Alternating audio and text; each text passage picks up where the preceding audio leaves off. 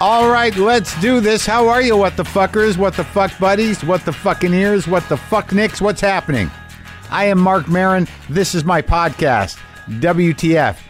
Got kind of a double header today. Yeah, my old buddy Sam Cedar from the Majority Report is going to be here. Back in the day, we had a show, a streaming internet show before anyone streamed the internet way ahead of the curve. But uh, he's the host of the Majority Report with Sam Cedar. Airs live Monday through Friday at noon Eastern on majority.fm. It's also available as a podcast. Sam Cedar will be here shortly. It's always nice to see Sam in a difficult way. It's difficult and nice to see Sam. There's usually some tension, but I don't think it's there as much anymore. I think we're both uh, older and maybe a little more humbled by the great wheel, the great wheel of time and life. Humbled by the wheel. Can you dig it? My second guest today is Bassem Youssef.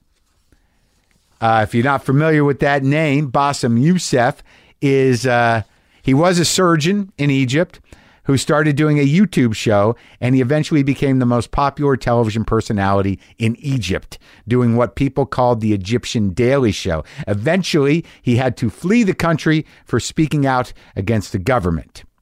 Yep, that's what that happened, and now he's here in L.A. going on auditions. Life of a of a rebel is tough. It's tough. Doesn't get easier. So, what else? Los Angeles, folks, people here.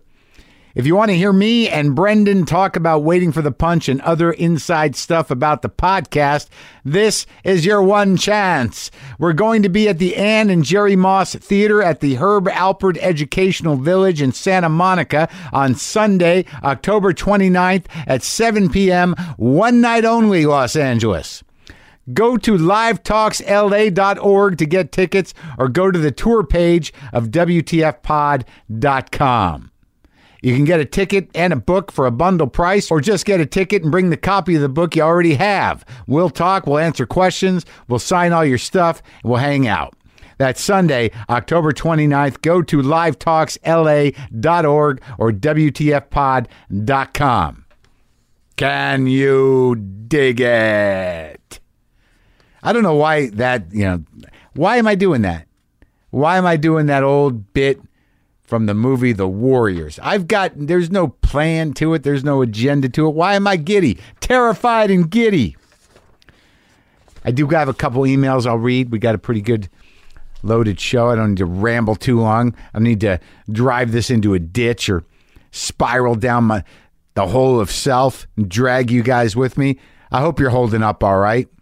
Uh, I don't know either. Either things are going to change in the midterms, or we've all got to start learning how to love Jesus. All right, two emails. I'll read them to you. Subject line Your balls. How am I not going to open that up? How am I not going to pop that open? I'm a 49 year old widow. I'm training for my second half marathon in Brooklyn, New York. Of course, I listen to What the Fuck while I run because why not?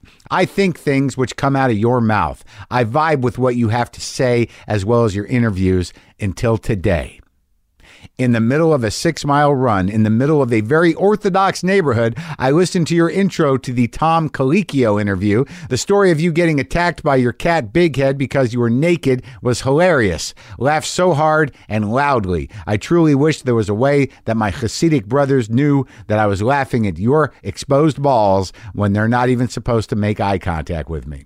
Thank you for always making my runs significantly more enjoyable. By the way, I included the part being a widow in case any of your male listeners want to date me. Lock the gates, Karen. I'm not going to tell my male listeners. that I'm, you know that. All right, Karen. i- If they if they can get you on, if they can find you on the information that I have. Uh, I have shared, then maybe either they're they're truly in love, they're maybe desperate, or uh, they might be quite frightening. Maybe all of the above. Here's another email. Subject line Satan. Hello, Mark, Brendan, WTF people. My name is Peyton. I'm a 24 year old musician based out of Florence, Alabama, Muscle Shoals. I love your podcast and keep up with everything you do because I identify with you on some deep level. And I love comedy, interviews with people I do and don't know about, and music, all of which you seem to enjoy too. Anyways, I'm listening to the newest episode now, and I just heard what you said about Trump being Satan and the evangelicals making a deal with him. I think you're absolutely right about that. I'm a Christian myself. I don't really consider myself an evangelical because there are some very negative things that go along with that, but I do consider myself a believer in Jesus Christ. That being said, I think old Donnie is a good example of the Dark Lord if I've ever seen one. I just wanted to reassure you that not all of us Jesus people support this fool that has somehow become our leader. I believe in you, and I'm glad you're doing what you're doing. I'll continue to support you as long as possible. Keep it up, man. Peyton. Thank you, Peyton. Glad to hear from a Jesus believer who sees Satan the way I do. Obviously, I'm not a full on Satan guy. Obviously, we're talking about comic book land, the the sort of uh, illustrated metaphysical, the the mythological metaphysical, the the uh, the ornate and elaborate metaphysical.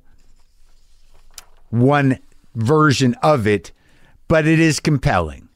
It is compelling. Making monsters is compelling. Identifying monsters is compelling and satisfying.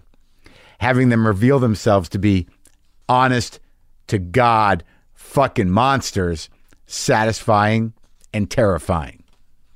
Fact is, a lot of monsters out. Lot of fucking monsters out. So Sam Cedar, what I already told you a bit about Sammy. Uh, the part where we're airing today is all about how to deal with the news every day in this climate. And since Sam does political news every day, he was out in LA and it was a good idea to have him back on. And he's a true friend. And uh, he, uh, I find him very entertaining, even when he's not being intentionally entertaining. This is me and Sam Cedar.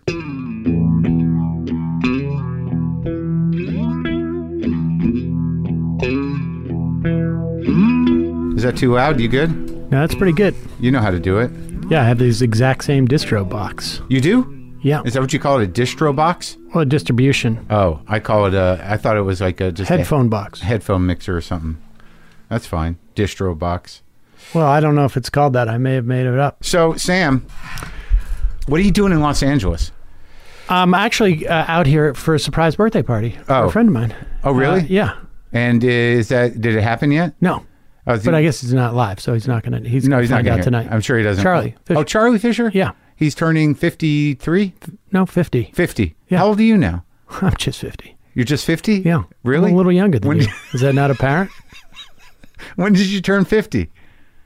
Last year. Oh, how do you feel? Old. Yeah. Yeah. Well, let's let's get some of the. I had one of the best softball games of my life the other day, though. you didn't And- hurt yourself. No, I'm, I haven't been able to play for two weeks. I talked to another friend of mine, my old friend Lance, and he keeps injuring himself at softball. And I'm like, maybe it's over. I can't even walk Maybe, anymore. maybe it's not the. Maybe it's over. I was done in by my own success. I Yeah. had like two home runs, Yeah. and now I can't walk anymore because I had to run around the bases. But you're a hero to many. Uh, I mean, uh, I had my day, Yeah. Yeah. and uh, I haven't been able to come back. Who do you play with? Uh, just guys in in, uh, in Hudson? Brooklyn. Oh, in Brooklyn? Yeah, in Prospect Park. So wait, so you got the place in Brooklyn, and you got the the uh, r- the our the place up farm, there. the farm up there, Yeah, more or less. and you go uh, up there on weekends. Yeah, uh, less. You know, n- not as much as we used to. And how the children? How's uh, uh, Saul and uh, Mila? S- Mila. Uh, Mila's uh, el- eleven, but I. I mean, you know, going on sixteen, which is a Do you, s- classic. do you thing. speak to her? She um she will complain to me when I uh, cut off her access, uh, her data. Oh, really? Uh, Yeah. It's at, at eleven. Oh, dude, What? it's such What, a nightmare. what did you let them do? well, you know, she walks 20 minutes to school. Right. And so uh, we gave her a phone. Should Yeah. have been a flip phone. Yeah. And um, But you can't do that, right? Because she'll get there, and the other kids will have the other phone, and then you're. it's a different world. I mean, you know, she spends a lot of time on it, but she still does her homework. And, you know, I don't know. My parents told me don't watch so much TV. And just about every dollar I've made was a function, just about everything I've done yeah.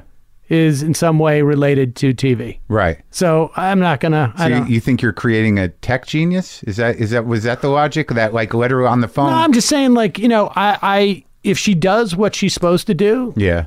then It- it's okay. If you know, uh, it's it's a social thing for them. right, but but it's just texting usually and like what Snapchat or whatever. Snapchat, Instagram. I don't know. I don't mean, all know? those. Well, I do know. I think she tried to follow me on Instagram. yeah, she may have. Yeah. I, I, I didn't I didn't do it. Well, she probably decided like, what's the point? Yeah, well I don't barely use She it. wasn't that impressed. and I there was nothing impressive about but She uh, listened to a couple of your podcasts and was like, man, I'm gonna listen to Joe Rogan. are you still doing one?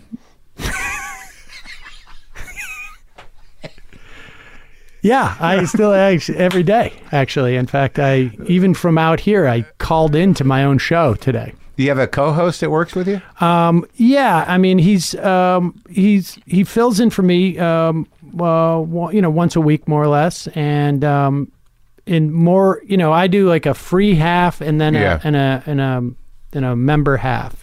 And the member half tends to be funnier, and he Yeah. does. Um, he's very funny. I mean, he's also very knowledgeable about politics, but he's also very funny. Michael Brooks.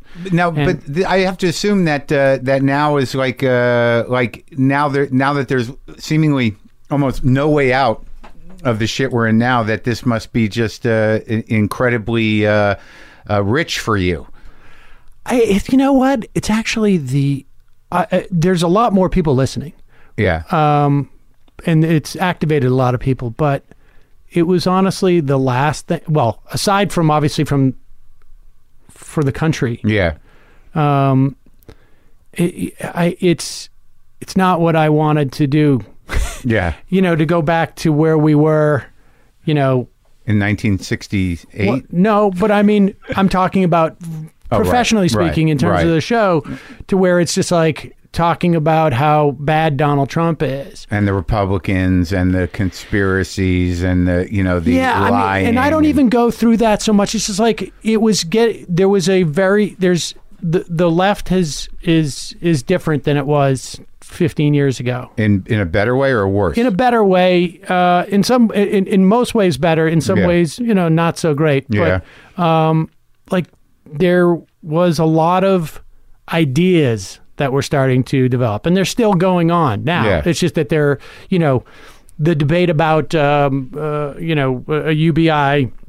Which is a universal basic income versus a job guarantee Yeah. is sort of been sidelined a little bit. It still exists, but Right. but that's not what There's bigger problems. yeah. And, but, you know, I was gearing up prior to the election for like, okay, there's going to be a huge antitrust push and, and, and no monopolize, you know, we're going to attack monopolies. And this is going to be a, a, another fight between sort of like the, the center, center left and the left. Yeah. And, um, Now it's just a fight for the actual democracy. well, I mean, the funny thing is that the, it's still going on Yeah. and it's just um and it's uh, in some ways just as intense Yeah. and it's um a fight for um and, and part of it intersects with like should you be talking you know this the the russia stuff or whatever it is. and so it's it's it's interesting but it's also just very difficult to sort of navigate from my perspective because i don't They, you mean the, the the arguments within the left as to what to prioritize? that's what i wanted to talk about Right. yeah. But now it's sort of like, oh, I'm going to ignore the fact that like, oh, the head of intel of, of the FBI says just got fired because he's been investigating. Yeah. uh, the tr- well, I don't think I can avoid talking about that. That would be weird. That would be weird.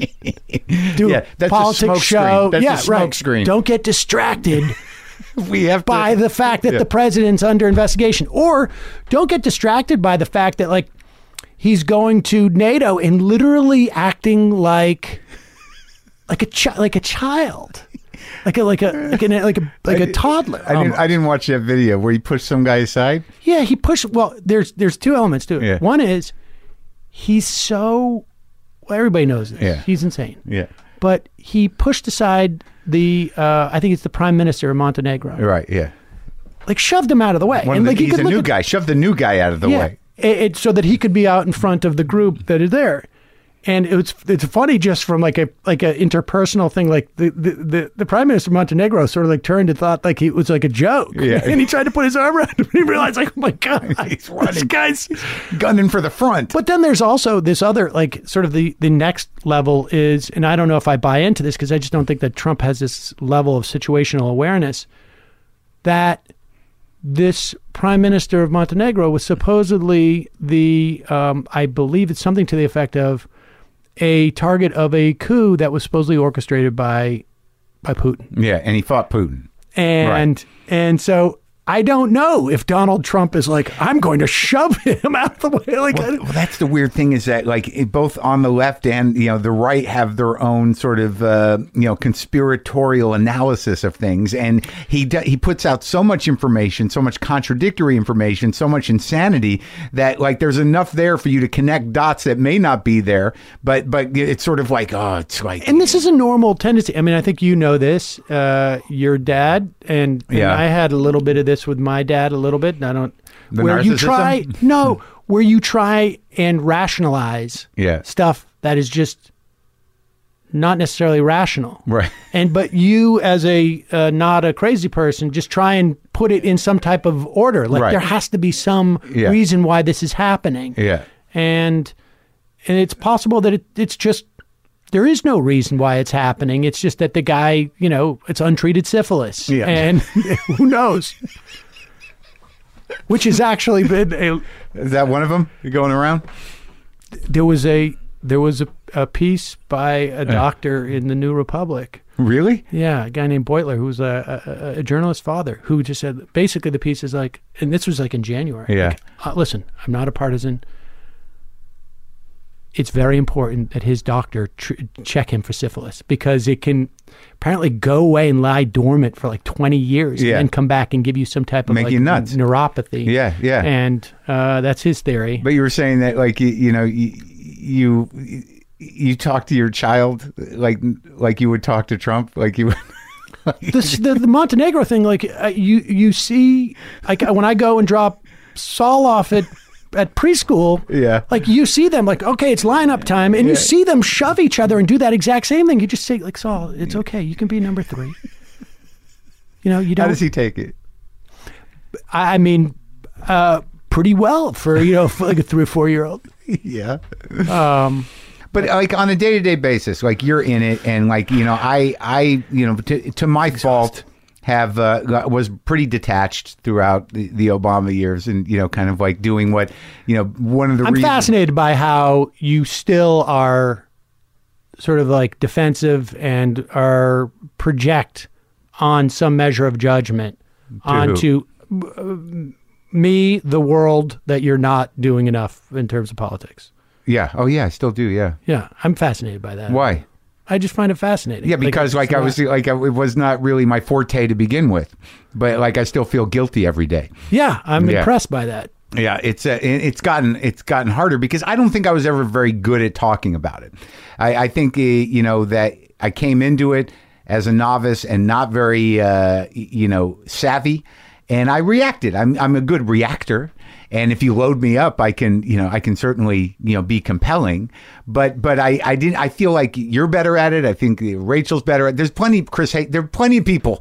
Who are better at it and more knowledgeable than me? Yeah. and like and, and i get i immediately get to a tone that is completely uh, uh, repelling to almost everybody so so that's one of the reasons that was one of the big decisions so now i just sit in in a certain amount of uh, uh, p- uh, you know, kind of terrified paralysis. Well, I mean, I think everybody is. On Yeah. Some, I mean, it, it's it's people are. My sense is that there are people who are sort of like taking a step back now, and they're not as the the same level of intensity. Brendan literally had to draw a line at some point because I was like texting him and like needing explanation for everything. He's like, "Hey, man, everyone's going through this. I can't."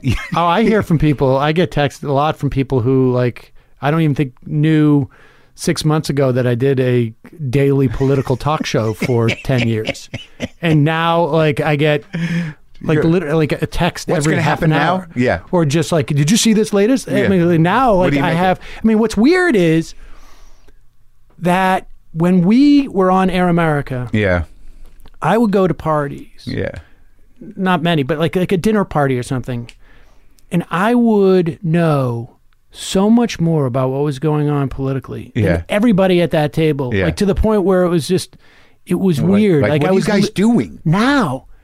It feels like Everyone's on board. everyone has is like completely as immersed and That's a good thing. I think that's a good thing. You know, I think some people, I would prefer that people are more interested in stuff that is like the politics versus the intrigue. W- But yeah, and, and also versus sort of like damage control. Like, what do we do to fix it, as opposed to like you know what ideas need to. I mean, move damage and forward. cro- control is important, but there's a big fight right now on the left is like, how do you fight Donald Trump? Do you fight Donald Trump by saying that he's a horrible human being and um, and that he's bringing about a fascist America, or do you also need to sort of say like, hey, here's a different vision for what America can be, and you know, in terms of like Uh-huh. right. single payer Where, healthcare. or where do something. you stand? I mean, I think both are effective from Yeah. an electoral standpoint, Yeah. and and and, and uh, it depends on wh- who the constituency is. And but it's a hard thing to not slide into one or the other. What do you do? Like, do you know how you're 50, but you have two kids, so it's different than me. Do you know how to? um Do you do? Do you enjoy things? No, uh, I don't. I spend. I I am particularly like you know. I I think I was starting to look forward to that. Like I wanted to branch out. Yeah. but the whole Trump thing Yeah. literally has made my life so narrow now that I'm constantly updating because I feel like people. I take my job very seriously. Yeah. and um, I feel like I've got to know about what's going on, Right. and so much of it is stuff that I'm not terribly uh, keyed into, Mm. but like you know. To read now about what's going on with the FCC, like with Yeah. Sinclair Media, right. Uh, you know, Yeah. stuff that is like Yeah. nobody hearing this knows what I'm talking about. I, I, I do because like I have been keeping up more than like I do have I still have the weird um like I can get in back into the narrative pretty easily from being at Air America Yeah. at the beginning for so long like and I I know like I can keep these different trajectories sort of going so I I know the impact of Right. that and how horrible it could be but like then I don't know where to go with that other than just p- paralysis and and terror. So like for me what's happening is like you have no outlet for it. well, I mean, I could, but I. What am I going to say? Like, But oh, no, you don't here's- have an outlet. Here's because I another don't regional. think I don't think you'd want to do this show. No, that I way. don't. Of course I not. don't. And and I and frankly, did- and I- neither would your audience. no, but also there's the fact that like I don't have any answers. What what do you, what am I going to tell people to do? Uh, make some phone calls. Uh, maybe write a senator. You know what? You know, like w- I mean, other than be aware, what what do you do? Well, I mean, awareness is is uh, important, and I mean, you can go and and sort of I- I- get activated. There's a lot of like grassroots stuff that's Sure. that's developing Yeah. now, but yeah, no, there's not, there's no, there's no silver bullet. I mean, no, there's not. you know, um, gonna need a lot of them. You're gonna need like a like a, a full magazine. i- if somebody has a hotline to the guy who gives out heart attacks, but do you like because i'm finding that with me like I, I i i really feel an urgency to to to all of a sudden like you you know enjoy things I which is no way to enjoy things with a, a sort of desperation a panic I well, I feel like I'm drinking more and uh like I'm just coming back to the to the you know the the the the place where I say to my kids like no, you can't have candy for breakfast. You know, because at first you're just like whatever, just Yeah. eat whatever you want. I don't. I mean, Like, in the first few months of his presidency Yeah, you're it's like, just like- where do you want to you want to go out by yourself how yeah, old Oh, go are you? ahead, go six go Yeah, ahead you'll go, be all right Go. Just. do you remember where we live? Um, we do more comedy now. Yeah. I mean, uh, on the on the show. do you It's have just- funny people come on on on Fridays, like I have Kindler come on to, Yeah. to rail on stuff, and Yeah. Judy Gold sometimes Oh, comes on, and I that's have good. comedians come on. I've asked you, uh, Yeah. you have not responded to my text. i didn't No, I don't think so. i think i did i, I, I am i've been busy i'm, I'm No, I in know. the summer more i'll you know i'll come on friday no That- you're pulling the offer well, I'm not. It's not an open offer. It was a specific Friday that someone had canceled. yeah that's good um yeah but it's interesting because in this space now, there's like there's a lot more political podcasts than there were uh, six months ago. And I like and- that use of the word space in the space that we occupy. Well, The podcast space, the Y- political podcast yeah, space is yeah. getting There's a lot glutted. It's glutted. No, I don't know. It's glutted, but it's a bunch of different ones. Do you have any respect for any of them? my I the really the only other podcast I listen to that is about politics is uh, Chapo Trap House, Yeah. and um, they're I think they perceive themselves as more uh, comedy, well, supposedly more comedy maybe than than poli- but it's but it's political comedy right. and it's um, they're younger. I mean, they're you know that's the thing is like you see all this technology and uh, I I think it's much harder to be younger now, to be Yeah. honest with you, in, s- in many respects. Uh, but I'm envious of that YouTube exists and that um, podcasts exist at the beginning of, of of their careers on some level. Because you know, I'm, if I didn't do a daily show when in in, in 2010 or 11 when Yeah. I started mine, it wouldn't have worked because my that's what my audience expectations were. Right. And uh, to do like two shows a week that I actually produce and plan. Right, right. And um, is something like, oh, I would like to do that, but I don't know that my audience is interested in that. I mean, I no, and and and and I don't know if I could get into that rhythm again. You know, I you know to to circle it back, I think like the the idea that people are presented with a vision of what government and society should be like. I mean, there's a lot of, I think a lot of like the data shit that you see Yeah. with uh, younger people. Yeah. I mean, just in general, Yeah. is a function of we have to raise our productivity because uh, we're falling behind here. So I Yeah. have to figure out how to make every moment I have in my day um, function towards my maintenance of my lifestyle or you Yeah. know just make sure that I can afford to to get sick. Yeah. Ugh. That's a good way to end. Yeah. Yeah. Do you want Good luck, to eat? folks. I do. Um, what What are you eating? I don't know, lunch. Right, but like, do you, are you healthy? Are you not healthy? You want Mexican? or You want kind of? Uh, Oh, uh, bourbon. bourbon. we'll go find Yeah, you some no. bourbon. Good talking to you, buddy. Nice talk to you.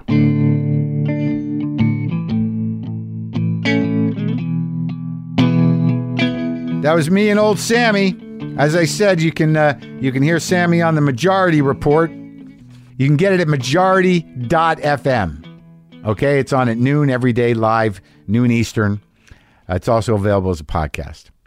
That was Sam Cedar, the lovely Sam Cedar, Bassam Youssef. It's the first time I've met the guy.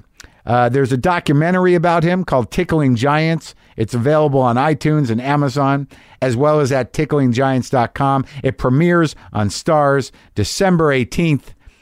He stopped by. Interesting story. When a surgeon becomes a comedian, always, al- always surprising but uh, his story is definitely unique. This is me and Bassam Youssef.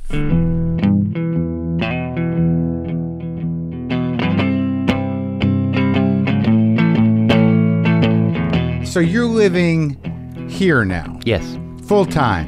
Yeah. You uh, like it, it seems at the end of the documentary that you were you were at uh, you were in Harvard Square. Yeah, I was at Harvard University. I was actually uh, there uh, as a um, an associate. Uh, an um, what do you call it? I was I was te- I was teaching there for a semester. Oh, really? So that was your first stop? I mean, when you when you when you uh, No, uh, so at that moment, fleed, you fleed. I, I did flee, but I flee I flee to Dubai, Okay. and then I stayed there for a year and three months. In, in within this year and three months, I went to Harvard. Okay. and I thought that I will stay in Dubai. And then uh, I found out that, like, to stay in the Middle East, there is no way for me to express what I want to say uh, because everything was off the table politically. And I would only stay there. I have to do uh, mindless comedy that doesn't actually talk about issues. Or medicine.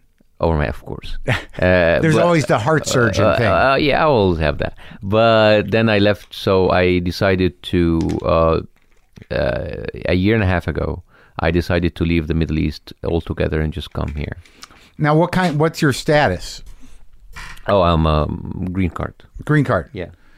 So it's a, it's sort of interesting. I I uh, to I, I mean to get I wasn't familiar completely with the story. I remember hearing about it. You know, I, obviously I know John Stewart, um, personally were not great, but I, I you know I started out with them in New York, so I, I know uh, all that uh, uh, what the the show is modeled on. But I think what fascinated me outside of whatever's going on with you now, which I'm curious about, was it, you know right at the beginning of the story, uh, you, you know you you kind of make a point to to tell us that um, you know Mubarak you know, was in power most of your life. Absolutely, thirty years. Now, what fascinated me only because we have you know a, an a- attempted authoritarian authoritarian government happening here. Well, what, what sort of fascinated me was that you seem like a, a sophisticated, uh, well-rounded person, and it seems like people living under Mubarak that there were there was a cultural uh, community in Egypt. It was it was fairly uh, it- there you know outside of politics. It seemed like everything was functioning, you know, in terms of arts and things like that.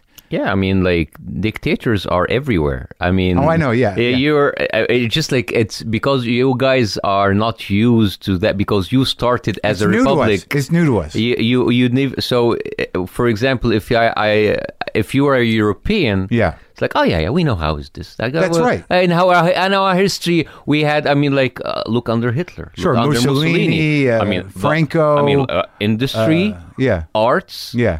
um, amazing. I mean, of course, some of the arts had to be censored, but Or got or Uh, politically propaganda. but dictatorships Yeah. are generally pretty much functioning. yeah. Not like the way that you want them functioning, but for many it is functioning, and for many you will be allowed to have arts and you'll be allowed to have some sort of freedom of expression within the realms of what the the state would consider acceptable. S- Uh, and uh, for us, I mean, uh, what should we do? Should we leave our lives and our livelihood and just go into the streets and revolt? We never thought that would be, is possible until 2011. Right. So, but when you were when you were a kid and when you you went into your you were a successful heart surgeon, yes, Yep. like you you know how to do that. Uh, uh, to what? To go to the streets? No, to to be a heart surgeon. Yeah, I mean, yeah, I mean, because I'm a nerd. I am a freaking nerd. This is what we do. Yeah, I know, but you committed to like you went through a lot of years of medical school. Yeah. and you did now in in Egypt. Because because in Egypt, if you're not an engineer or a me- or a medical doctor, you don't count really? for your parents. Oh, for your parents, so it was Yeah. pressure. Yeah, of, absolutely. Yeah, and you have a. Do you think I went to medicine because of passion? Fuck that. well, come on. I mean, it, it is important. I mean, you know, you know, you- saving lives is not a bad thing. Yeah, yeah, yeah. Oh, you really resent medicine. Uh, No, I don't. I don't resent medicine. I resent the lifestyle. Now, when but you as a practice, you know, as a as a doctor, um, how did it work in Egypt? Were you you- were you able to make a lot of money? Is it the same here? I mean, did you? No, in Egypt, to make a lot of money as a doctor, you especially in medic in heart surgeon heart surgery, you don't really see any money until your forties, Uh huh. and it's a very long path, and it's not. Uh, and the system is just horrible. Uh, The health system. the health system, the health system, how it works, and uh, there it is. Uh, it is basically a no system. Yeah. And What does uh, that mean? I, I mean, here in, in the United States, there is a path. Yeah. You know that you're going to be a resident, Yeah. then you're going to be an attending, Yeah. then you're going to be there. And you know that, like, if you're good, you know that you'll find somewhere Yeah. to host you as a doctor, and you can totally depend on your work in the hospital, and that will provide for you. Yeah. There, you have to hustle. Yeah. You have to, ju- it's all about, it's more of a business more than actually a, a practice. It is, you have to hustle your private practices and you have to, uh, a portion of your uh, uh, life you'll have to be like doing in, in your clinic and then you go to this hospital and to, to that hospital. You have to work three, four, five hospitals at the same time in order to provide. Oh man. Mm-hmm. So so now okay, so you're just going along your life. You have you you have uh uh one child at that time it seemed, and uh, No, my child came 2012. Oh, okay. So, eh, and you guys were just living under Mubarak, and that was just the way things were. It wasn't great, uh, you, you, but you knew what was up. It was a very slow, painful decay, but it was okay. What compelled the uh, the initial uh, the riots? What what what what's was it, was it economically was was Egypt faltering? I don't know the history. Well, uh, well, the thing is, uh, the uh, well, everybody was inspired by what happened in Tunisia. Yeah. They revolted against Ben Ali, Ben Ali, the, their dictator, and fled, and kind of like it made everybody hungry. Yeah. But even in after that, the the demonstrations in Egypt didn't start as we want to get rid of Mubarak. It was they wanted to get rid of the minister of police because of police brutality. Uh huh. Uh-huh. And when the first wave in 25th of January was oppressed by um, g- g- uh, by by the police and by the bullets and by the gas, Yeah. it turned automatically to all right, we want Mubarak down. So as the the regime was slow to respond, the expectations of the protesters increased. And then it became a sit-in and it became like, all right, no Mub- uh, like Mubarak or bust, basically. And uh, and and Mubarak was had to step down after 18 But days. but not with not before you know shooting people oh yeah, yeah like a, And- ma- maybe a thousand people died, was were killed. in the streets, yeah. just gunned down by Mubarak's police. No, l- less than thou- less than maybe 400. I can't Yeah. remember the numbers of the 18 days, but, But the- like a lot of people were gunned down. and and the gassing and the, the beating and it, it just it, but but it was not stoppable. It's not stoppable now. And when that happened for you as a doctor, what was your first, you, you know, what was your first impulse? Was I mean, I mean, did because you were, you were you were okay, you were set, you know, you were Ma- working and many of the people who actually led the demonstrations were okay. Yeah. They were financially very independent. yeah, They were more educated than others. They Mm-hmm. were they had more awareness than others. And uh, this is why when people say, "Why do you want to revolt? You're doing okay." It's like, yeah, but the country was not doing okay, and uh, and this is why change has to come from people who are aware and and can provide for themselves because they they go for the ideology of things, not because of the necessity of having not more desperation, food, right? Because if that was the thing, I'll give you more food, and it's it's Solved. done. Problem solved. So uh, as a doctor, I mean, I we we were under Mubarak, everybody kind of like expect accepted it as like a matter of fact. But when you see, oh my God, can we actually live without Mubarak? So we got excited. Yeah. Uh, during the 18 days, my role was just limited to being a guy who would go to the makeshift clinic in Tahrir Square and try to fix the wounds and just like stitch people up. Yeah, I was not a guy who would in the front uh, lines throwing rocks because um, uh, I have a very bad aim. it was that it. but you had a purpose, and you were helping people, and you Yeah. were yeah. So when Mubarak did resign, you know, people were ecstatic. Oh yeah, absolutely. Uh, but they there- didn't really know what would happen next. There was no manual. Yeah, There was no manual for what would happen next, and because of for thirty years, the political life was basically at standstill. yeah, There was no dynamic of what does it mean to be political. So the only people who were ready were the Muslim Brotherhood. uh huh, And the Muslim Brotherhood were a very good pick for the military, who were basically ran everything, because both of them on the, are on the conservative side. Mm-hmm. So there was as if there was some sort of an unwritten agreement between them. Is like, you know what?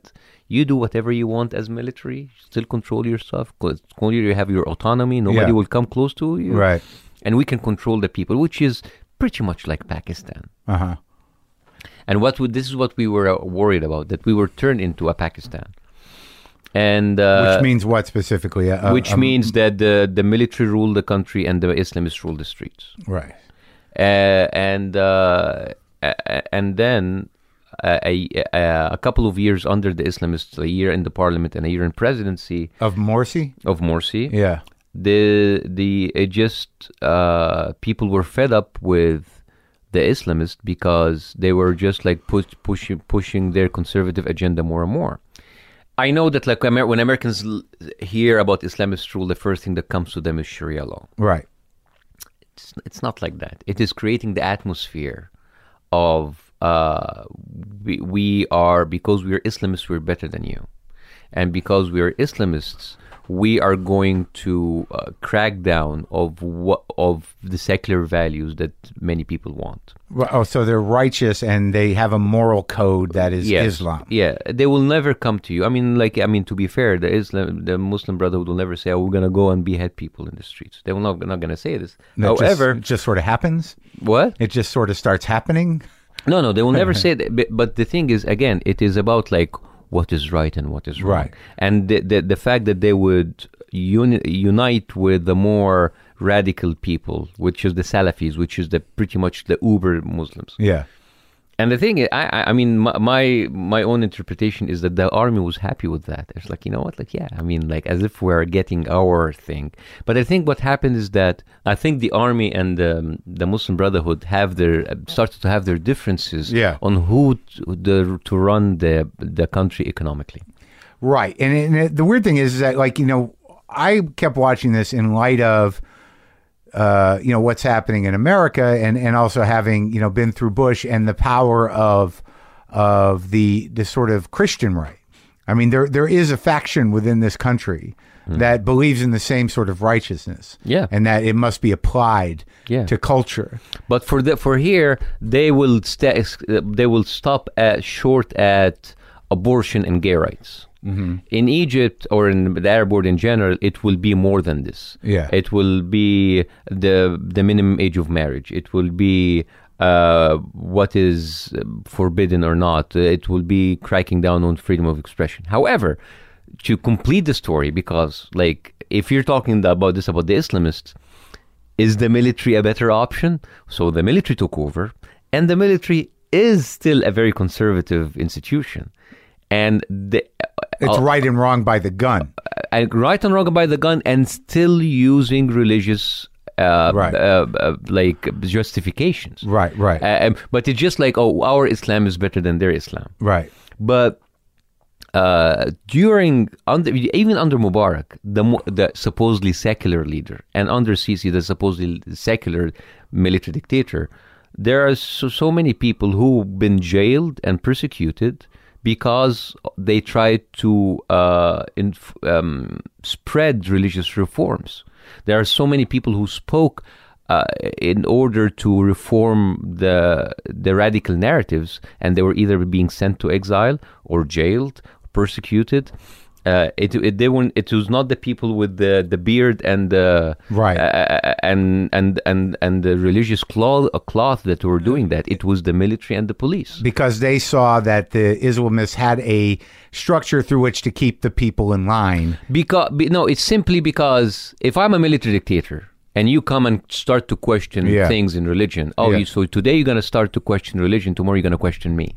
Right. So for them, religion is always a first line of defense. And this, this, if you look to the um, the, the the the arc of m- military dictatorships in the Arab world, even the Islamic world, that's not new. Sadat, who was like America's best friend, 1980s, he was the f- the one who actually put in Sharia law not Sharia, Sharia as the source of legislation in the Egyptian constitution 1980 in order to have unlimited times of re-election.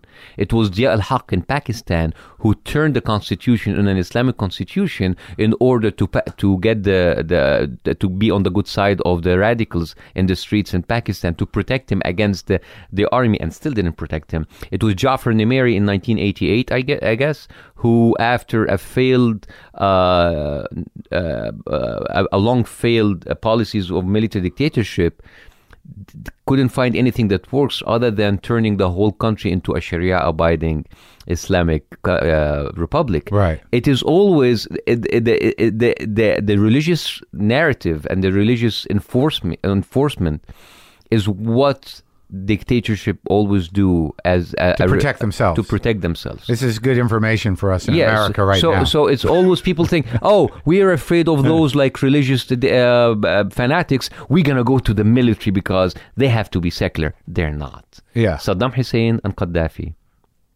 who are supposedly secular, Yeah. they used religion, Yeah. big time, Yeah. and they always use that to protect the regime. so, are you Muslim? Yeah. Are you religious? Uh, I, I I prefer to keep that to myself. Oh, yeah. Out of fear of who? not out of fear because i um, this is something that started with me in egypt whenever people at, start to ask me are you muslim like why do you ask why, why the fuck do you care and because i we, we, it's a little bit sensitive back there because people want to s- to see where are your uh, how are you affiliated to us in order so we can speak to you it's like you should speak to me as a human being Oh, the reason I ask yes is that uh, you know there's this belief that there are no moderate Muslims in America. Oh, I can speak to that.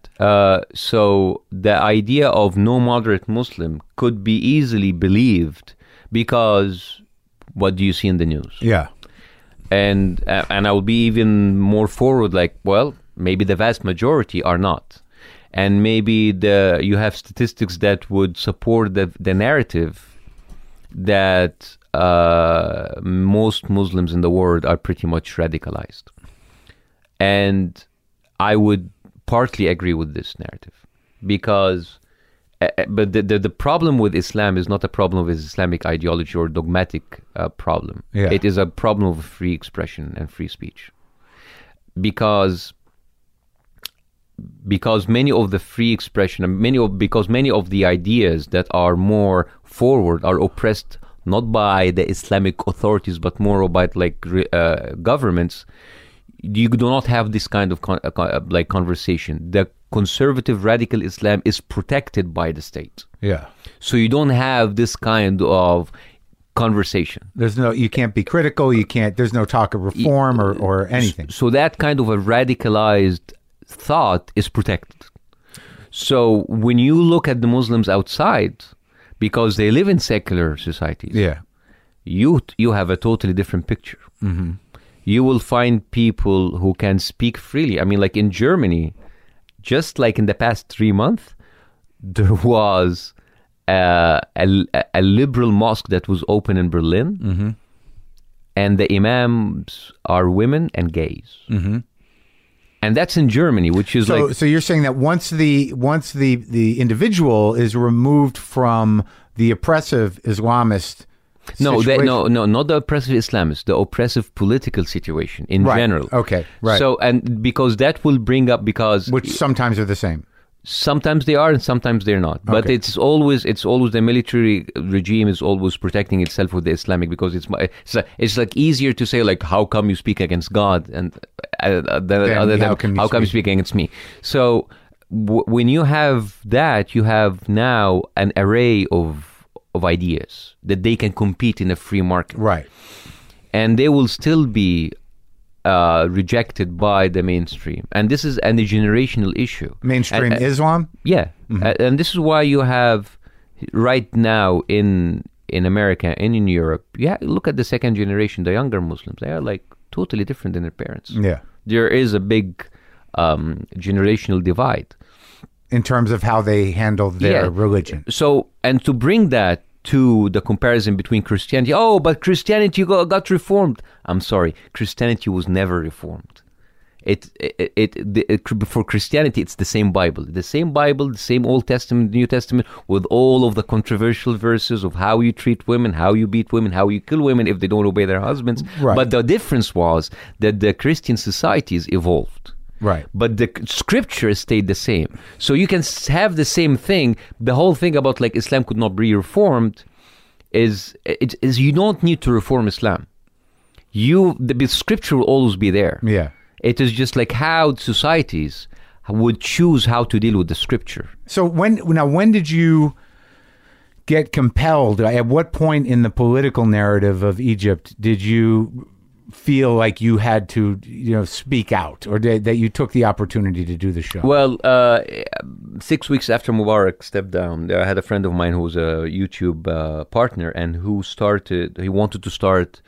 Uh, it was an ongoing conversation even a year before the revolution. He wanted to have original Arabic content for YouTube, which Yeah. at that time was not non non existent. really? Okay. Yeah. So we we started to talk about other project, but it didn't like actually go through. But like when the revolution happened, kind of the opportunity like delivered itself. Like, why don't you do something political? It's like I want to do John Stewart because Yeah. like I was a big fan of the Daily Show, and I started to do that show in my apartment once a week. uh, in the weekend after I come back from hospital, I would do like these like YouTube videos. Segments. Yeah, so like five minutes videos. I didn't expect that they will have any traction. Maybe ten thousand views will be a wonderful number, and then t- four five few weeks later, I had like five million. And people what were, watching. what was the tone of them? Was it was it just sarcasm? Was it, It was making fun of how the media brainwashed the people during the 18 days. It was like reminding people, look, this is the kind of media that was playing on television while you guys and were in the streets. it was sort of insane to see how crazy uh, uh, Egyptian television was Oh yeah, absolutely. Oh, there's like because I, I didn't know what they were saying, but it, it seemed was it political all the fighting or was it yeah, what, uh, 100% political.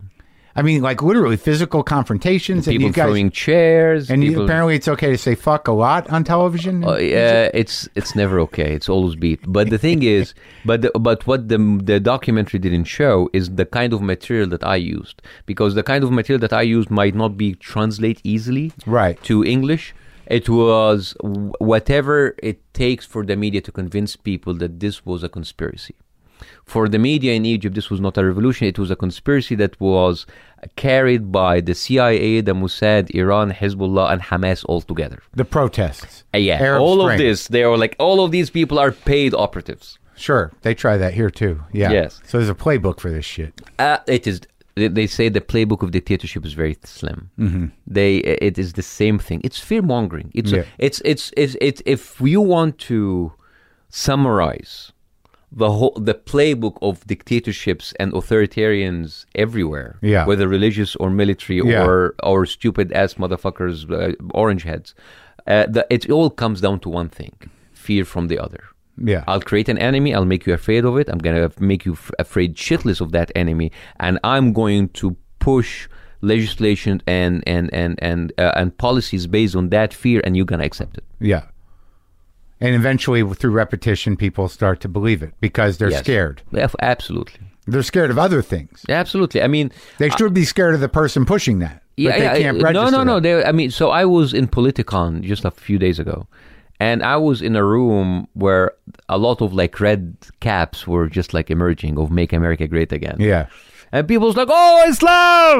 And uh, you're all coming into it. It's like, guys, I mean, just like, you know, yeah, all right. Uh, Uh, guys, by the way, we're on the same side. You, th- do- you Like, all of these images that you see in the media, I mean, those people, if they see me, they kill me too. But, like, you are just like, what really sc- bugs me. It's like, guys, you are here in America where you idealize individuality.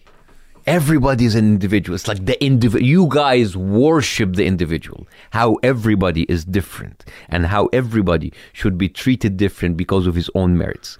But you come to us and you group us. We are just like the exception of the rule where everything that's happening back there and and and, and I don't even like like to say well we are 1.7 million 1.7 billion people and if we want to kill you you're only going to be killed and the vast majority of Muslims are peace loving you know what 99% of Muslim want to kill you but you should actually like deal us as if you're dealing with the one because like I'm, I'm I'm I really don't have to respond or have held accountable to whoever is is doing that shit. So when you have like refugee uh, pro- uh, problems, you already having one of the most toughest vetting processes in Right. the world. Uh, yeah, yeah. But the other side want to tell you that it is the system is broken. The system is not fucking broken. No, they just don't want any more Muslims here. They brown people in general are not. Yeah, uh, I mean whether it's Muslims or Mexicans or whatever, and and I tell them like, guys, discrimination does not discriminate, because all right, so let's say we're just like all pieces of shit Muslims. All of those Muslims are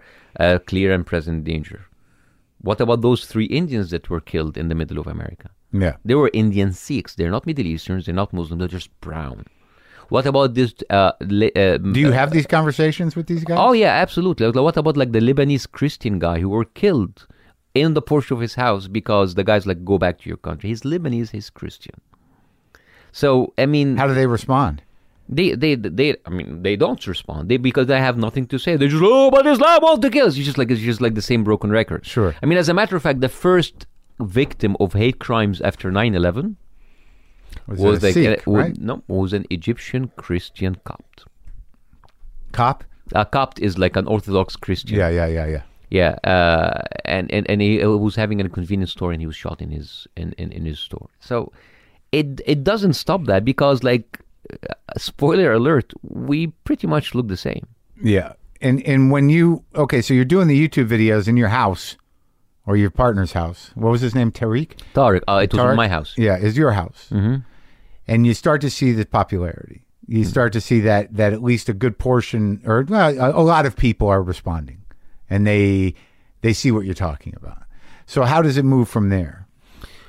Uh, at, well, at that time, I was waiting to go to Cleveland because I was having, uh, I was actually applied and I was accepted in a pediatric heart surgery fellowship. And uh, I was waiting for the H 1 visas, which will be something that we don't have anymore soon.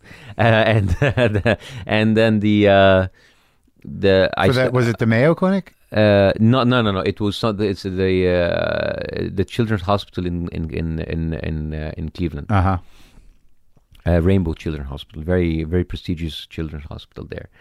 And when I was uh, waiting for the H-1 visa for the papers to come, and I was waiting for uh, that, I was just doing the show, and then I started to have offers from uh, networks in Egypt.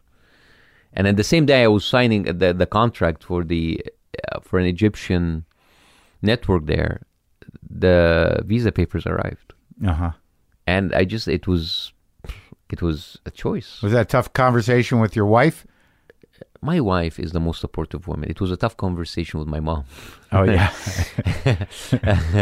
Uh, but as a matter of fact, it was not as tough as I, uh, I imagined it would be because, as a, any other Middle East- Eastern woman, it's like, oh, you know, uh, better have my uh, my friends closer, my enemy closer. That means that she needs her sons closer to her. So Yeah. uh, she said, fine, uh, let's give it a try. And uh, for her, just to be around her and the same country is better for her, of yeah. so uh, I said, like, all right, let's uh, postpone this medicine thing for a year, and let's take a shot. It's so funny. I, you know, I, as a comic, I've known plenty of lawyers that have gone into comedy. I don't think I've known many doctors. I know. It's a, it's a rare, uh, and I guess you feel like you did the right thing. You're still doing it. Yeah. So, it, you know, I, I, I get it. Uh, but okay, so it's a big risk on, on a lot of levels, and you take this gig. Now, there's no real precedent for a political comedy show or in Egypt. But you seem to, f- from the documentary, it seems like you amassed a, a bunch of very uh, energetic, focused, and, and funny people to, to do this thing. How did you find them? Um, it was tough because uh, first we start. I started to hire people who were already in the business. And what was that business like there? There were comedy shows in Egypt. What were they? They were, but like very mm, broad. it's just like very boring. Yeah. And uh, I started to hire the best in the business, and I fired them after eight weeks. Because they didn't, they didn't Because have they the, the just- guts, or they just couldn't do it. because the business as usual in Egypt, the idea of hiring someone to write full time for a show was Yeah. unheard of. Yeah, Most of the uh, uh, late night shows there were just conversational talk show, very boring. Where like a, a, a journalist who would just like work part time or work full time in in a, in a newspaper and come at the end of the night as a part time to work in the Right. in the talk show. Okay. I uh, I demanded absolute um, dedication to the show. And you're using the Daily Show as your template, as Yes. your inspiration, as Yes. the way it's supposed to be done. Exactly, and people didn't understand that. Why? You show them the Daily Show and they didn't get it. They got it, but it's like it's not going to be done in Egypt. Everybody just like everybody was putting me down. Ah, I, I just, you're just too Americanized, dude. Whatever happens in America cannot be replicated in Egypt. But was it about the content? Was it about fear of the government, or was it no, just no, about no, no, no, no. We, are- we it was wouldn't be funny? Uh, no, it, it's two things. So on on the level of the staff, Yeah. uh, oh, nobody will just work full time for a show. Uh, and uh, and for the level of the networks, it's like ah, uh, nobody will watch this. Yeah. And uh, when I But they sta- hired you. yeah, they did. But uh, when I was started to demand bigger amount of money to do the daily show, the the the, the live show, people said like, "Ah, this is too much money." No, they, were- the the, the size of adver- TV advertisement in Egypt cannot support this thing. Oh, you And mean I- when he brought the audience? yeah, and I, I, yeah, I was like, you're having all of this money for a weekly show. Nobody will will come. Nobody will watch it. And then I said, if you create content, you will create market. Yeah. and nobody believed it. So you do the first season at which network? Uh, on TV, which is the small TV network, And, it was called The Show. uh, yes, and I continued with the second season with the live show, and which was like that was something that really distur- uh, disrupted th- the scene there. But when you get okay, so you're on TV. You, you're in the the, the the the this is when it's before. Is it after Morsi or No, What- b- b- I started before Morsi. right? So it was that weird area where no one knew what was going to happen. It was just Exactly. the military, Yes, and you get but on, it was uh, the military, but with the obvious rise of the Islamic movement in the parliament. right. So you get on TV, and it's an im- it's an immediate success. Yes, it was an immediate. It was a first a slow success because it was a small network and Yeah. the budget was small. Right. And that was the How first many season. networks are there? There. Oh, I can maybe eight or nine. Okay. uh, and uh, no, there were many, but the ones that were watched were eight and nine. Yeah. But uh, and then I started to do the second season, which I started to want to look for financing, and people would just think, "That's too much money." You want to rent a theater? Yeah. Seriously? You want to get like real audience? Yeah. ah, nobody can be behind that. We actually got a, a, like a totally like uh, a, a piece of shit, piece of like uh, uh, theater that was like abandoned for 15 years, Uh-huh. and we spent so much money renovating it and doing it. It's like, That's so much money. Why are you doing that? And this is the second season. Uh, that was the second season. Yes. So after the first season, now you're a huge celebrity Yep. in Egypt. Yep. Everybody knows who you are. Yes. No one's ever done what you've done before. No. But are you nervous yet Oh, I'm uh, very nervous all the time. about what could happen to you? Yes. Because you knew that y- you know that you maybe on borrowed time. Yes, exactly. I, I, I was expecting. Oh, when when w- will this round end? Yeah, But when did like it- okay? So you do the first season successful. You renovate the theater. You go into the second season. You've got uh, a live audience now. Mm-hmm. And at what point is uh, is is Marcy Marcy elected? Morsi is elected before my second season launches. So now you've got a whole new set of issues. Yes, before you were kind of you were talking about the media you were talking about the military and the muslim brotherhood in a broad way but now you've got a guy I've got a president. yeah so now it, the stakes are higher The stakes are much higher, and um, and now it is now a show, and the the, the, the size of audience is increasing. uh-huh And I ended up ab- after the tenth week having thirty to forty million people watching the show. so that's not just egypt No, that's Egypt. that's all just egypt Yeah, and outside there were even more. that's what i mean oh really Yeah, uh, it was watching. uh, So the Arab world- the Arab world was watching. it. Everybody in, in the Arab world. and i imagine they're they're entertained their their minds are blown but some of them are like he's gonna get killed this guy Yeah, people people were just like, oh my god! I mean, we never had something like this. It was the, the we made something. We took something that was unheard of and made it mainstream. And you really did what John does in the sense that you really were taking shots at Marcy day in, you know, every week. But not just Morsi. Uh, Morsi was just a representative. I took shots of the whole Islamic regime uh, and their media, mostly their media.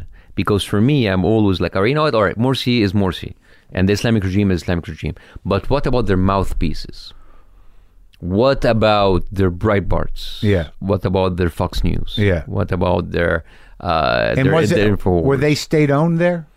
Uh, Those networks? the Were- Uh, religious? No, like the, the the network, the media that you're talking about. No, they're privately owned. Okay. Yeah, but you find out that, but like later, all of them are is now acquired by the state with uh, shell companies.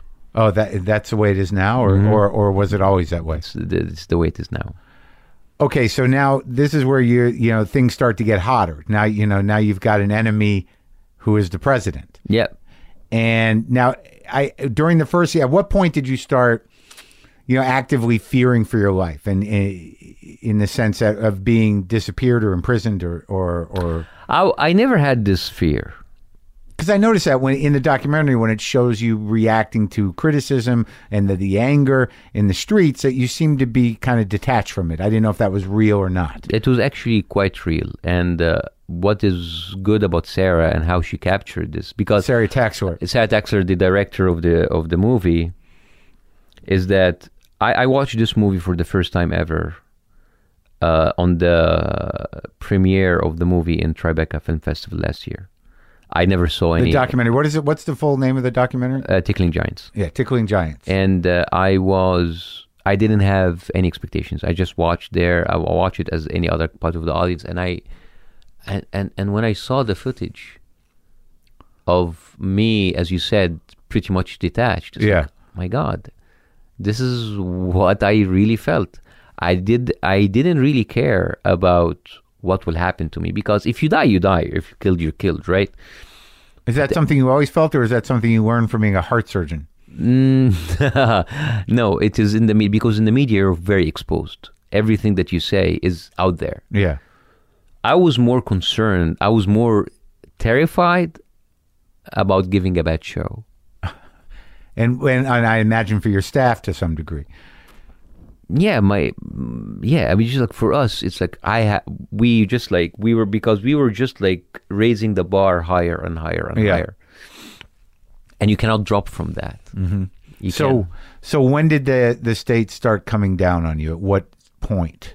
Well, there were many points. There were uh, during the Muslim Brotherhood when I was uh, there was a warrant for my arrest, and I, I had Before Morsi. no within Yeah. Morsi, uh, like at actually uh, towards the end of his presidency. The second season. Mm, yeah, uh, and when I w- went to the uh, general prosecutor and I had a six hours interrogation, uh, and it was funny because I felt that as if they were like asking, "Why is this funny?" Which is the worst thing they can tell for a comedian. Sure. And um, uh, and then there was like uh, the tension was rising bet- in the streets.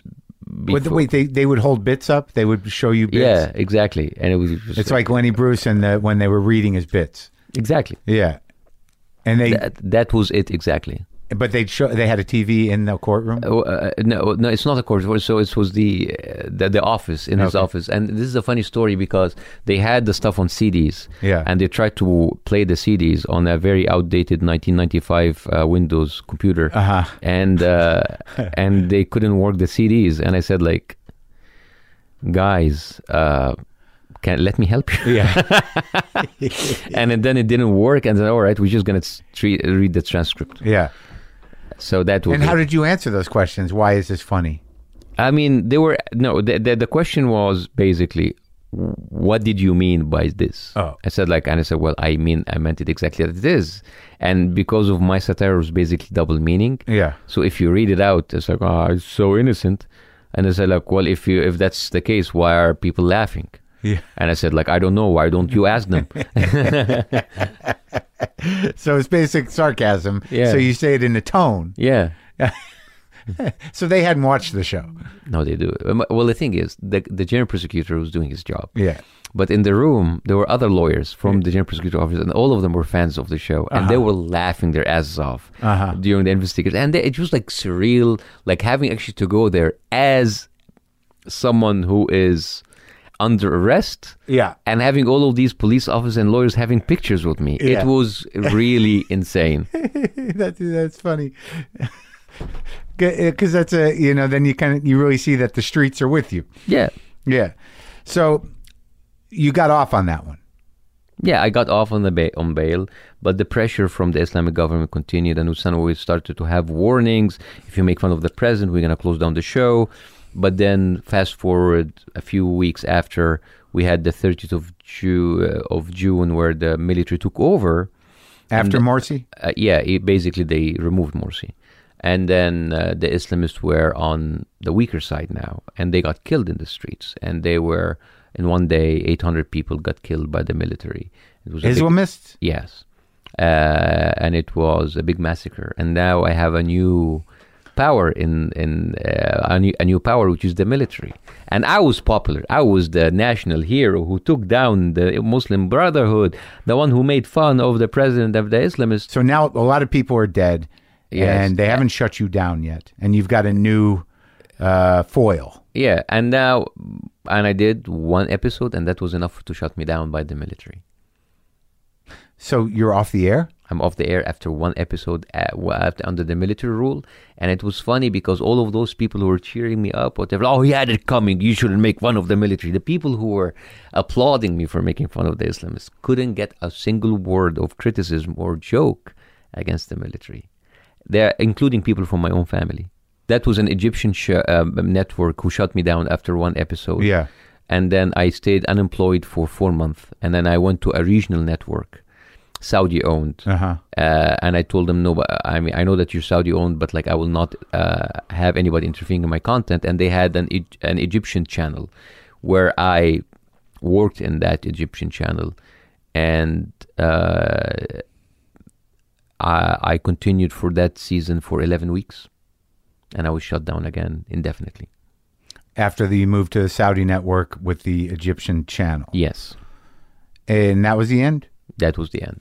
So okay, so I'm just trying to you know connect it to what I saw in the documentary. So now you go back on the air after you're shut down with the with the the new regional network. Hmm. Uh, you've you've held your line on being able to say what you want to say. There was that episode where they scrambled your signal, Two episodes.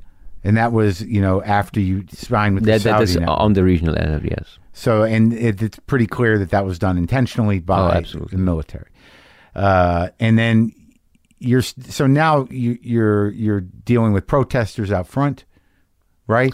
Yeah, people coming, and they're all stage protests. They are like stuff that are pushed by the military intelligence. It's like very, it's a very old technique that they always use. It's just like fake protests that go in so to show that the people Yeah. are against what I'm saying. Of course, there are a lot of people who kind of hated me for what I'm saying now, but they wouldn't just like go in and burn. I was surprised at how many uh, older women yelling and screaming and throwing their all, finger. They're all paid by the government. Oh, all yeah. of them are paid, and we had footage of them appearing in similar protests to to kind of like push a certain agenda or narrative. Oh, so they've got a whole crew. They are like professionals. yeah, they're they're they're uh, angry extras. Exactly. I th- I think the the military could be. Uh, uh, the best casting agencies out there. the, what was what was profound to me is that you know dis, y- despite the propaganda and and you know these paid extras it did seem like a lot of people i don't know if it was out of fear or just uh, the lack of stability uh, or whether it was because it was egypt that that, that there seemed to be a lot of people that wanted to be auth- uh, under authoritarian Well, you ha- you cannot really look at Egypt in in a in a vacuum. I mean, Yeah. So here's then the media narrative. If we don't do this, look to what happened to Iraq, Syria, and Libya. Look to the countries around us. We are the last standing Arab army. They are coming for us. If you look at what's happening in Syria, look to ISIS. Yeah. Look to Libya. Do you want your country ruled by militias? Democracy means chaos. right So they already have pretty much a good point. I mean, look, Yeah. to, look to the other countries around us. Look, this is how the Arab Spring are spoiling the people. i know but around those us. were all dictatorships I know. so they're still vulnerable even if they say look what happened It doesn't matter. right It doesn't matter. to the people that are scared, they'll be like, It "That's doesn't matter. I mean, you- are you talking logic now? Yeah, right." I mean, are are you trying to be logical? Yeah. Uh, it doesn't work. yeah, I mean, p- under fear, logic, let alone satire, is not accepted. right." So, so your fight to continue to say what you wanted to say and do it the way you wanted to do it, which was not the funny thing is, it wasn't angry, it wasn't violent, it was satire, and it was, y- you know, I think that in some ways it's harder for them to deal with that because they Absolutely. they actually don't always know why people are laughing. Yeah, I mean, because here's the thing laughter is the greatest uh, threat to them because these authoritarian regimes build their legitimacy on two major things respect and fear. Right. And El Sisi, we didn't And, really and, talk. this is, and this is why someone like Donald Trump doesn't like to be laughed at. I know, I know. There- There's a lot of reasons, but yeah, Bec- because if you laugh at him, you're undermining his authority, his respect. but he was always a clown before. He was like, you know, he. kn- It yeah. doesn't matter, but even when he was a clown, Yeah. he was the clown in control, Right. and he's the guy who's firing people on his show. Right. So you cannot, you can make fun of me. Uh, you cannot really make fun of me. I'm the president. I'm, he doesn't have the idea or the um, the concept of what does it mean to be a public servant. Sure. And this is why that was very apparent. He was the only president to break in tradition to say, "All right, I'm not going to come to the uh, correspondence dinner. Good luck, have fun." Yeah. No, I know. I, I believe me. I you know I feel it every day. It's driving me nuts. But they, when when someone like Cece comes in, we didn't really talk about because he he was during your last season. That was when he came to power, correct? Yeah. and y- you know the it was interesting the the the theatrics of him that like it, it's almost it's almost uh, a farce the you know the sunglasses the whole the whole business you know when you look at it it's like people really believe that that, that means something Yeah, this is uh, this is what powers mean to them. yeah so did you feel at that time that your life was in danger I I think the whole time I was in denial. post traumatic stress or didn't I was in denial to actually believe that my life would be in danger yeah because I couldn't function. if you felt that If I, I couldn't function, I couldn't write jokes. I couldn't be on the show. I can I, I, I mean, because I mean, despite you know your your chipper disposition and the detachment, I mean, I found it kind of uh, uh, you know impressive and and uh, and uh, you know it seemed very courageous that that y- you know you continue to do a show at all. yes. uh, I, I- I mean, it was funny. We were doing the show and we were betting which show will be the last one. Uh huh. But you We, didn't. we, think, we, we were being in a nihilistic state of mind. But when they put your your your partner, your producer's father, in prison for no reason, did you see that as a signal to you? Oh yeah, absolutely a signal. And I thought that like if I continue doing a good show, having a high rating, that would somehow protect me. Protect you. And what about your family? Were there were there threats? Uh, no, uh, but they were always worried. Yeah. I mean, okay, you really have to define what threats mean. Are you talking about online threats? No. Are you I'm- talking about Twitter or whatever? Because I have that all the time. No, of course. No, Yeah. no, I'm talking about being visited by the military. Mm, No, I was visited by uh, in the theater by a friend. I had a friendly visit by someone from the intelligence Oh yeah. who offering his help. Uh-huh. Uh, and and that was kind of like ah we're watching you yeah, yeah. Hi, how are you? Yeah, yeah. Yeah, So now, when the show goes down, when you're done, and now, uh, y- y- was there public outcry, or were they not a- able to do that? Really? not able it's basically on the internet Okay. So as a matter of fact many of them were angry at me you pussy come back and fight and seriously what are you going to do for me you're just like there on twitter and facebook you're not doing anything yeah, you did. There was some pushback in the sense that you know once you were off the air, what what were you supposed to do? Hit the streets? I mean, what like what did they expect from you? You had no control over the Yeah. uh, I the mean- outlet. i mean it's just like as if you're saying like oh as if you are coming back to the age of hitler and mussolini and like why did you stop making fun of the führer or why of mussolini go back Yeah. go back make fun of il duce it's like what are you going to do if something happened to me i'm just gonna write angry tweets Yeah, yeah. Supporting you. It showed that was bound to happen. I mean, it's just like. Uh, but But you did. You but you did not want to stay engaged with any sort of resistance. I mean, there was other ways, I imagine. Or you're telling me there's no resistance at all? But I mean, the resistance are. I mean, I have to be very um, realistic here and say the resistance is crushed, and they uh, you can. At the end of the day, you have a critical mass, but the critical mass of people, if they're not supported by the people, they will be squashed. And the thing is, if you just have the same 10 12 people moving masses and they're getting crushed and the people just don't move a finger and they're just like behind their computer screens so basically fuck them I'm, I'm I'll, I'll be very honest. Yeah. I mean, the, and the, the fact is that you just can't. And I, I mean, I would, I never posed my, I, I never posed or, or never like presented myself as a political activist. But like, uh, you try to resist with the tools that you have, which is political satire. Yeah.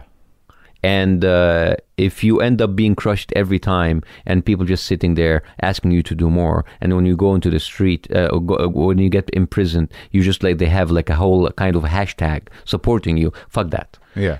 There are so many people that I know who are in the, uh, uh, they they have their family destroyed, they are in prison, and the hashtag didn't do anything to them. And um, uh, and of course, people. So why don't you continue doing it from YouTube, from outside? Yeah. So well, I was doing it from a TV show, from inside. What happened? Did it change anything? Nothing. You just want someone to be your catharsis, your outlet, to just like la- laugh your ass off, g- hoping that this will change the regime. It will not.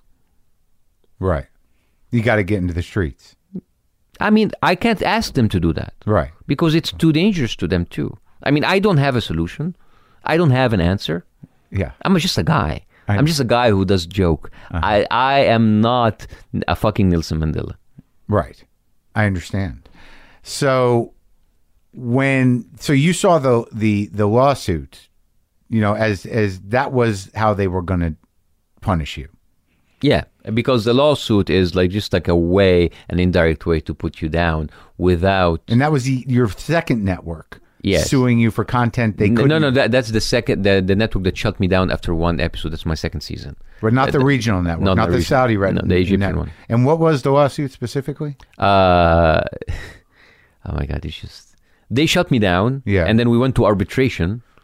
And there's no way that I would lose the arbitration because the one, the, the one who shut me down. And yet the arbitration find a way to hold me responsible. And I found myself like owning them 100 million uh, pounds, which is like at that time $50 million.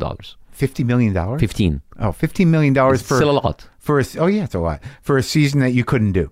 for uh, yeah yeah because i left them and i went to another episode like i was just like where you know I, because i had to go to another episode uh, another network i had to get out of that contract Right. so i gave i i made all of the legal steps i thought we thought we were right and then they just like i was screwed So okay, so it comes down. So that's in court, and then you know you're told that you lose, and you're on the hook for fifteen million dollars, yes and you just leave. i escaped yeah the verdict was at 12 noon and i escaped at 5 Were you were you prepared for that? no i was i i, I just took two food suitcases and uh, head to the airport Really, you you you didn't in your mind. You're like, well, if this comes down this way, I'm going to go. You just you decided that day. Yeah. I didn't decide that day. I mean, the lawyer said, like, you have to leave fucking now. Yeah. Because this is a way they're going to use to either put you on a no fly list, so you better go out before the door, that door is shut, or it's a way for them to put you in prison. And you took your family. No, I traveled alone, Yeah. and then they followed after a few weeks. They didn't hold them, No, so they kind of wanted you out, maybe. or they would have you know m- made it hard for your family. I would have thought. Maybe. I don't know. I don't know how these regimes work. We, we need to talk to the guy who's giving the orders. Oh yeah, they're always very forthcoming. yeah. So you come here, you do the thing at Harvard. You're in Dubai. You think you're going to stay in Dubai, but you still want to do comedy. Yeah. and then you do the, but the only comedy that's offered to me is social comedy, like late night, stupid stuff. right. and I can't, I c- couldn't do that. I was offered lo- a shitload of money to do it, and then I just like I couldn't, and I left. And so now you end up here in Los Angeles, the home of show business, with your wife and now two children. Do you have two children? Yeah, one of them is five, and one one of them is five years, and the other one is five days. Oh, you must be tired. a bit, yes. And what have you been doing in the states? I mean, you, what are you just kicking well, around? Or? I I have my own one man show that I take it around, and I uh, it's kind of uh, uh, chronicles the the Egyptian revolution through the eyes of the media. Mm-hmm. Uh, it's a fun show, and I Where do take- you do that generally? Uh, it depends. So, so I do it to university campuses, I performing arts theaters. Oh yeah, yeah. you doing okay with that? Oh yeah, I'm doing okay. And, Yeah. and I wrote the book. I did the, and then we had the, uh, Is the book out? the book is out since March. It's called Revolution for Dummies, and uh, and uh, so mean and so I'm doing that, which is putting food on the table, which is great. Uh, but like in the meantime, I'm doing what every Hollywood resident is doing, waiting for the big break. So I, working on projects, writing scripts, pitching ideas, pitching, uh, attending meetings, which is like you know, Hollywood is a life of rejection until something big happens. But you were a national hero. I know, and I could actually stayed and and use that for my. Uh, I could have actually stayed and do a shitload of money there, but I chose to come here and start from zero. So that well, that's the odd thing that if you i- i- did that play into it that if you would have stayed and you would have had a television show, whether it was out of Dubai or on a regional network that went into Egypt, and you were neutered, you were you know you could no longer do political satire. That's almost like a different type of prison. Yeah, I I would still like earn shitload of money. But people who who thought that, you- that uh, you know the ones that said you pussy, you know why you leaving? Then if you were on TV doing nothing, they that would have been like almost like watching a brainwashed person. Absolutely, uh, uh, as you said, neutered, as you said, but it's always it's not it just I, I don't and I don't do that out of like patriotic uh, beliefs or anything. It's just like this is not this is not how satire works. Right. It's gonna be something different. It is like having. It is something also I couldn't do. Yeah. It is like having LeBron James. All right, why don't you play football? It's like I don't, I, I can't. Right. I, I, that's not my thing. Now, when you perform here, do you get uh, good reaction? Yeah, I mean uh, they're very successful, uh, mo- almost sold out uh, theaters, uh, mixed uh, audience of Arab and, and non-Arabs, which is great. And do you had do you ha- what's your experience with American Egyptians in terms of uh, you know Well, most of the people I met here are wonderful people. Yeah. and uh, uh, very very good people. And I was I'm blessed to have to have met uh, amazing friends here in Los Angeles. are there any Egyptian Americans that uh, are pro Sisi? There are many. Yeah. There are many. And there are many Egyptian uh, Americans who are pro Muslim Brotherhood. Uh huh. And hopefully, I will stay away from both of these circles. Do they heckle you? No, the, but I was heckled uh, twice in London and in New York, and it was uh, these were people who were paid by the um, uh, Egyptian consulate to come and actually heckle me, and this is like there is uh, and I know I know that sound that sounds that uh, a little bit made up, but there was an article in the New Yorker. It's called "Heckling the John Stewart of Egypt," and I would like you to look it up. And there was like a, a, a- a reporter who followed me in one of my shows in New York and he saw it firsthand. And How, he how said- do you know that? How do you know they were shills Uh, so I got a tip from or stooges? I guess is the right word. Not exactly shills. Stooges, yeah. A- And I got a tip from uh, some of my fans, and I said like, and they sent me screenshots of the Facebook conversation that was happening, that how they were received orders to come and actually come and hack on me. And how did they interrupt? What did they say? they every time I mention CC, they will like boo me or heckle me and whatever, and and s- and at certain point started to Men or s- women? both older men and women and tha- at a certain point they started to sing the egyptian anthem Uh huh. and uh, and the whole point of doing that was to take a clip of me losing my cool or take a, a, cl- a kind of a 30 seconds video by their phone for people heckling me and then they send it to the Egyptian state media and they played it and it was played the next day it was played in Egyptian there as a proof that how I am rejected by the patriotic Egyptians abroad Did you lose your cool? I actually made fun of them Oh yeah. You didn't seem. You don't seem like a guy who loses his cool. Sometimes I on do. stage. I mean, one of them, like uh, uh, in London, like a woman, and and they had this on camera, and as a matter of fact, it actually turned against them. Yeah. So it's like, so a woman's going, "You're a faggot!" She just like shouted at me, and in fact, it's like, so I stopped the show. It's like, "Excuse me, did you just call me a faggot?" And it's like, "Yes, I did." It's like, "Ah, that's so lovely of you." Um, how mu you actually paid fifty s- sterlings to call me a faggot? It's like, yes. It's like, that is the most expensive faggot word I've ever heard of. And people just like laughed. And Yeah. it just like, and it was like something that It backfired. backfired at them. Well, she copped to being paid. She admitted it. Yeah. Uh, all right, so you're out doing the thing that we all do here, trying to get a show on the air, coming up with ideas. Yeah. What about? Uh, but it n- never, never occurred to you to, to go back to medicine. Mm, No, That's amazing. it's behind me now. It's just like when at the age of 43, if you want to go back, you have to just like go back where you left off. So you have to go back seven years in time and do stuff that I stopped doing when I was 30. So much You mean if you wanted to practice here? Yeah, it's just like I have to start from all over again. It's just like I can't. It's just I'm too old for this shit. Really?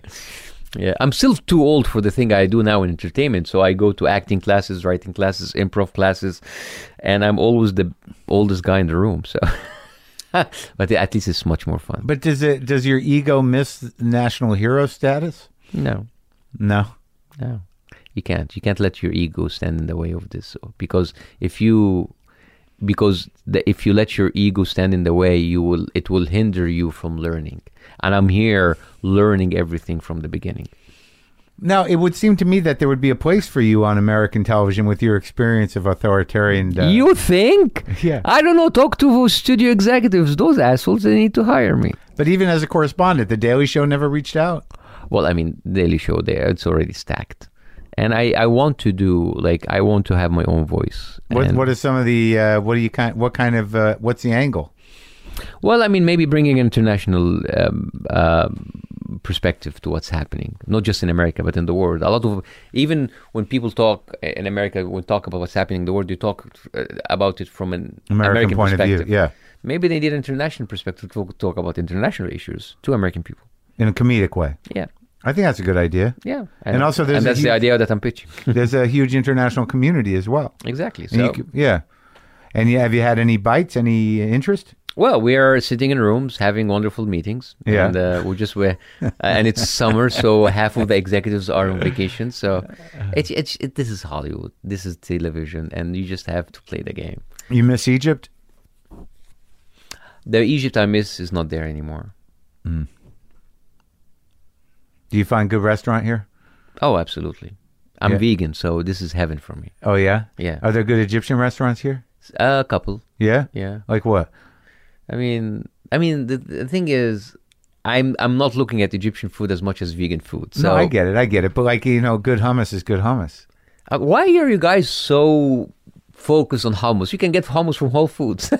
no, I know, but like you- you know, like uh, like there, I don't know. I don't like. I'm trying to think if I know any really good Middle Eastern food uh, restaurants. Here. Mostly we go to Lebanese. Lebanese Uh-huh. cuisine is the best. Yeah. Okay. All right. I'll keep it in mind. I'll keep it in mind. Yes. Congratulations on the new child. Thank you so much. It was good talking to you. yeah, his uh, his name is Adam, Uh huh. which is a TSA friendly name. Yeah. there you go. Working the bits. Yes. Thanks, pal. Thank you.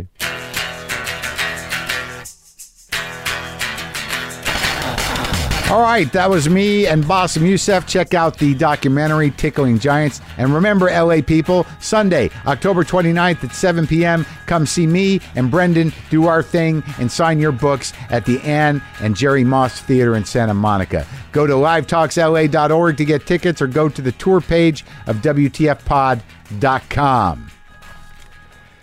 Fuck it, I'll play some guitar.